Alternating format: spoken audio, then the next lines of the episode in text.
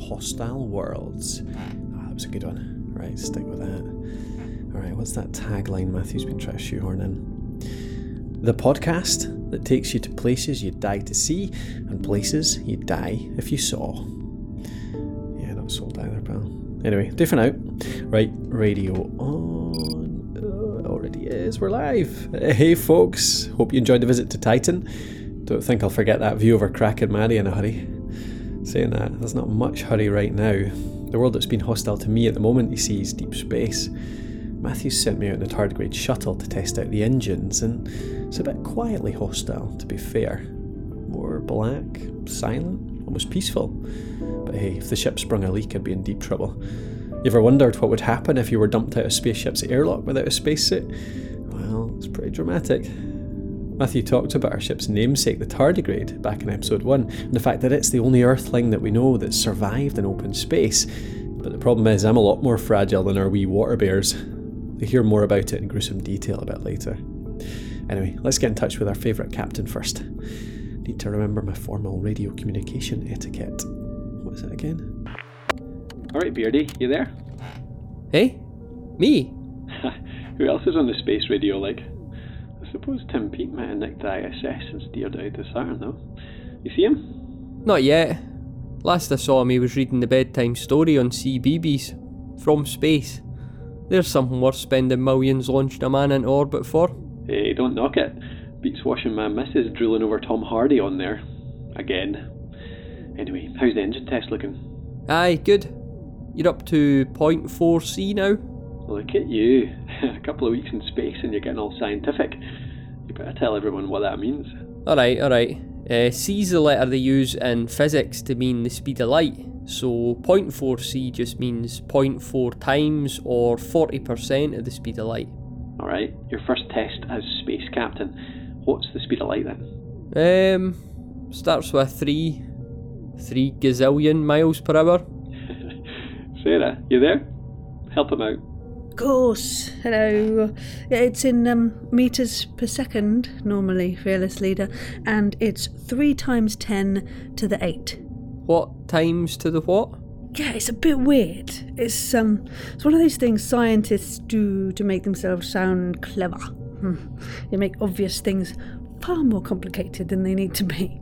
So 10 to the 8 just means 10 multiplied by itself 8 times. So 10 times 10 times 10 times 10 times 10 times 10 times 10 times 10.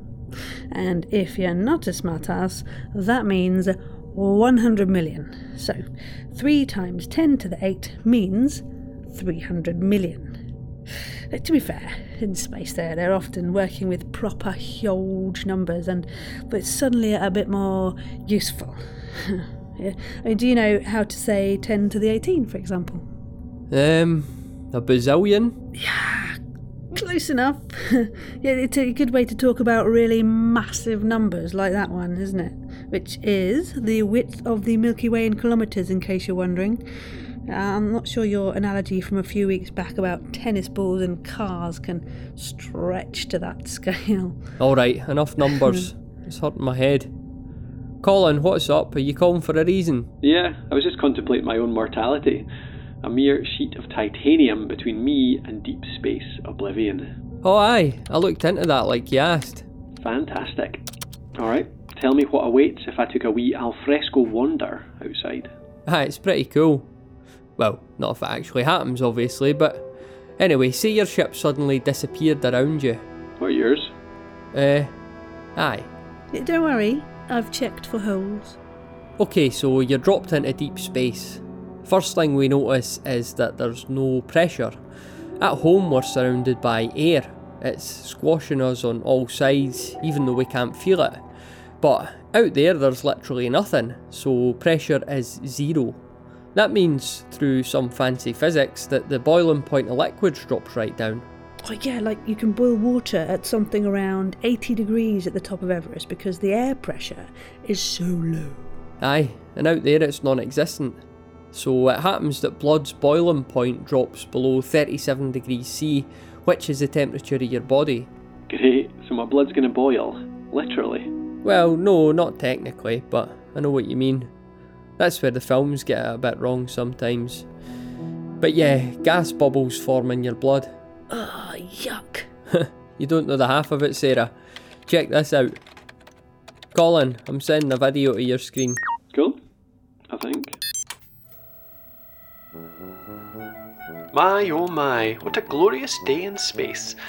Or night, I can't tell really. Never mind, what a wonderful time to be alive. You've been playing with that new Adobe Voice Simulator, haven't you, Matthew? That is not how I speak. I don't know. Sounds about right. It's got the look right too. Hey, how'd you make this, Matthew? Just in the holodeck. The what? It's easy. Tell the computer what you want and it does it. We have a holodeck. Let's save a few things for later. Watch. Ah, by Jove, certainly is a grand old lark, this space travel. Ah, by Jove, my ear! Sweet mercy! Whoa! Ah, the whole bulkhead's gone. Yeah, catastrophic uh, ship failure, I suppose. Alright, this isn't pretty. Colin, you're you're getting huge. Yeah, that happens because of the air bubbles in your blood. See, you've ballooned up to double your size. Like an exotic doll whose owner's got a bit overexcited with the pump. Dear, I, I never thought I'd see you looking fat, Colin. To be honest. Cheers. I think I prefer the Irn-Bru and Scotch pie method. Aye, at least you die on a sugar rush. Don't worry though, you'll only be in intense, excruciating pain for about 15 seconds. At that point, you run out of oxygen and pass out. Nah, I can hold my breath way longer than that. No, that's a bad idea. Because there's no air pressure, the air in your lungs keeps expanding, inflating them right up, and. Yeah, that. Exploding them from the inside. Right, so balloon body and exploding lungs so far? Not so bad then, eh? It gets better. Let me change the simulator settings here. That's cool. That's cool. Very cool. Hey, what are those um coloured beams and, and particles? I've just turned up the wavelength range. That's has seen a lot more of the radiation flying through space now, not just visible light. Oh, right. Like infrared and stuff. Yeah. Aye, the light our eyes sees is just one kind of radiation. Infrared's another, ultraviolet, and then the dangerous stuff that's created in nuclear reactions. Okay. It just so happens our eyes are tuned into one wee band of all radiation types. That's visible light. And all the rest's invisible to us. So that's what the simulation is showing up now. Aye, plenty of it, eh? Whoa, no kidding. Space is just filled with this stuff, especially close to a star. They blast out loads of it. Wow, yeah, look at it. Ah, amazing. The magnetic field on Earth protects us from a lot of it, soaks it up or bounces it off, but plenty of it gets through too. Yeah, all, all visible light, I guess, since we can see. And infrared, because, well, that's just heat, isn't it? Pretty much, yeah. And ultraviolet, that's what gives us a tan, yeah? I I don't know if you've heard of that in, in Scotland, but it's, you know, when you go. Oh, never mind. I remember all the stuff about the hole in the ozone layer when we were kids. That was because the hole was letting through a whole lot more UV. Not very good for us, that. Of course. So, in space, no atmosphere, no ozone, it all just crashes into you. Bullseye. Or rather, Colin is. Take a look. Those beams, actually, particles, but we're not going to go down that rabbit hole right now. They're just lighting him right up. Now that he's outside, unprotected, they're ripping into his body. X rays, gamma rays, and stuff like that. Yes, I'm going to be the Hulk. He'll definitely be his size, but no muscle, all bubbles. You're not that far off though. The rays fire right through you and cause havoc with your cells, right down to your DNA. So, yeah, mutations aplenty. Aye, ah, you wouldn't see anything right away. But in future, Sadly, nothing half as good as hulking up. Pretty much the opposite. Horrible stuff like cancer. High chance you're going to get that bad. Lovely, lovely, yeah. Yeah, and to be fair, I, I'm not sure he's too worried about that, given that he's now an unconscious balloon with no lungs. thanks.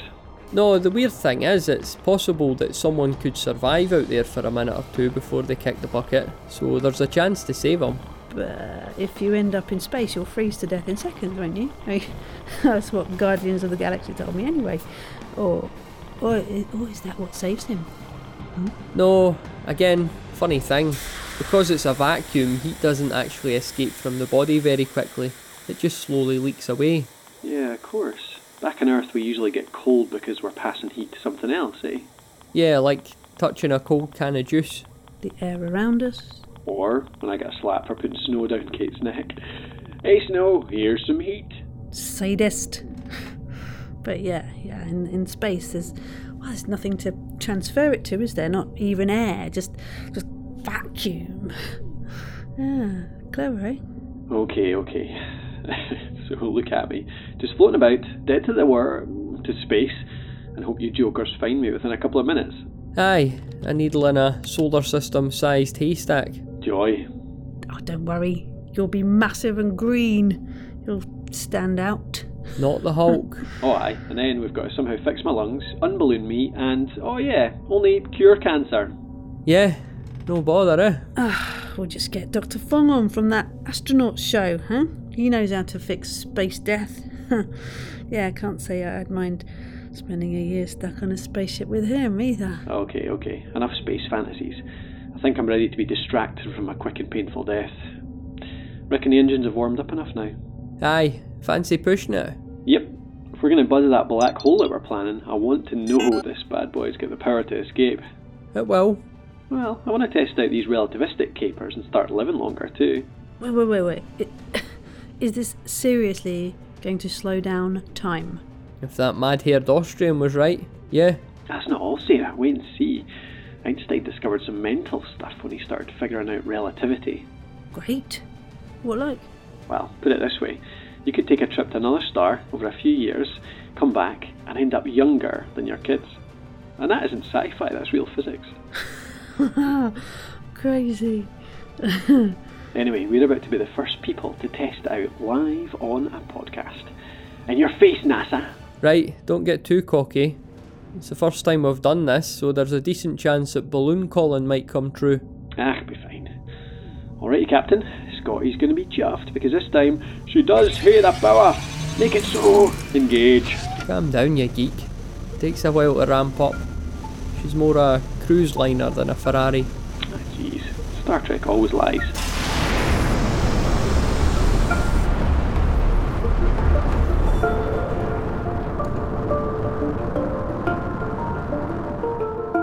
This was Hostile Worlds, a podcast created and presented by the podcast host. Find out more about their coaching and production services at thepodcasthost.com. Voices in this episode were provided by Matthew McLean, Sarah Golding, and me, Colin Gray. If this is your first time listening, thanks for giving us a shot. Please do subscribe by searching Hostile Worlds on Apple Podcasts or wherever you listen. And if you like the show, pop us a wee review in the same place. I love you forever. If you've got any suggestions on where we should take the Tardigrade next, get in touch on Twitter at Hostile Worlds HQ. I'll see you on the next adventure, where I may or may not die a grisly death in space. But hey, I suppose it would probably be a podcast first.